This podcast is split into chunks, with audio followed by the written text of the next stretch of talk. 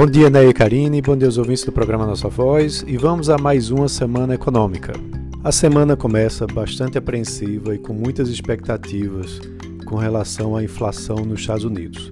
Depois do susto que a gente teve na semana passada com o relatório né, do, da inflação de lá do CPI, o Consumer Price Index, é, mostrando que há uma inflação, mesmo que seja temporária, isso derrubou as bolsas mundo afora e, apesar disso, o Ibovespa conseguiu encerrar a semana passada é, em recuperação.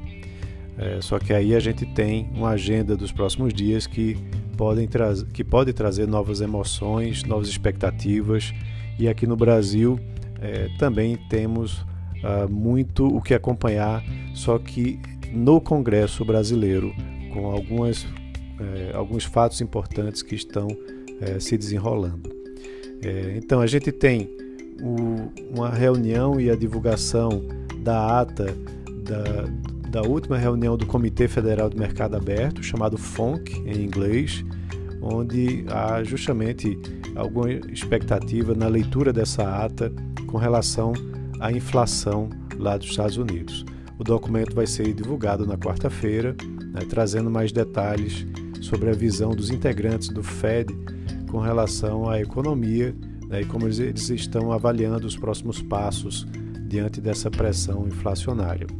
É, até agora, o Fed tem mantido um discurso de que isso deve ser passageiro, né, evitando aí indicar uma possível alta de juros lá nos Estados Unidos. É, teremos também aqui no Brasil uma agenda bastante intensa, a começar por hoje, pela segunda-feira, onde teremos o último dia de divulgação dos balanços das empresas é, listadas na Bolsa, como a Redditor, Gafisa, Lynx e Melius.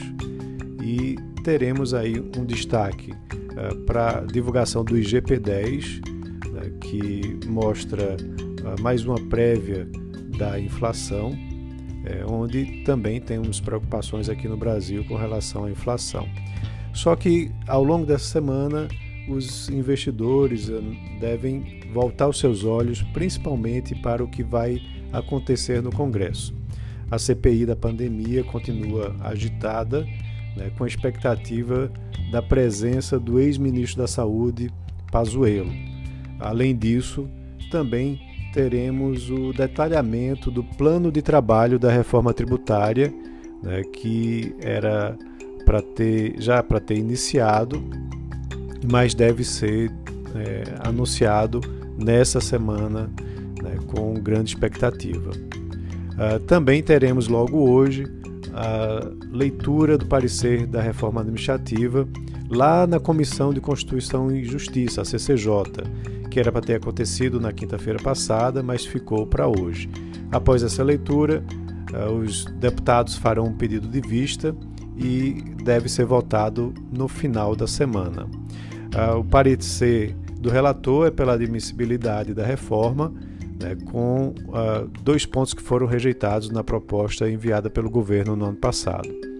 E também temos uma expectativa importante né, para a medida provisória da privatização da Eletrobras, que deve entrar na pauta de discussão nos próximos dias, segundo disse o vice-presidente da Câmara dos Deputados, Marcelo Ramos. Então, a nossa semana está bastante agitada com essas uh, informações, principalmente que virão a partir do Congresso. É isso, um abraço a todos e um ótimo início de semana.